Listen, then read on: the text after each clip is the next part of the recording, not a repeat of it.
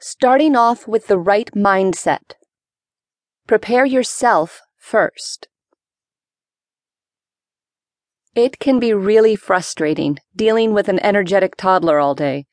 Nighttime comes and all you want to do is settle down and get some rest. Unfortunately, your child will often have other plans, and going to sleep is not on their list. Patience and calm has to be your response.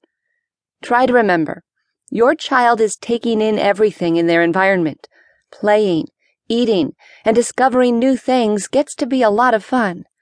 Going to sleep just doesn't seem like a good idea to them yet.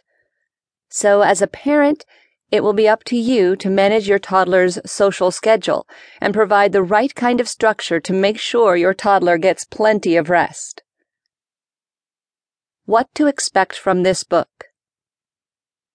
In the following sections, I will give you a step by step plan to create a bedtime sleep routine for your toddler.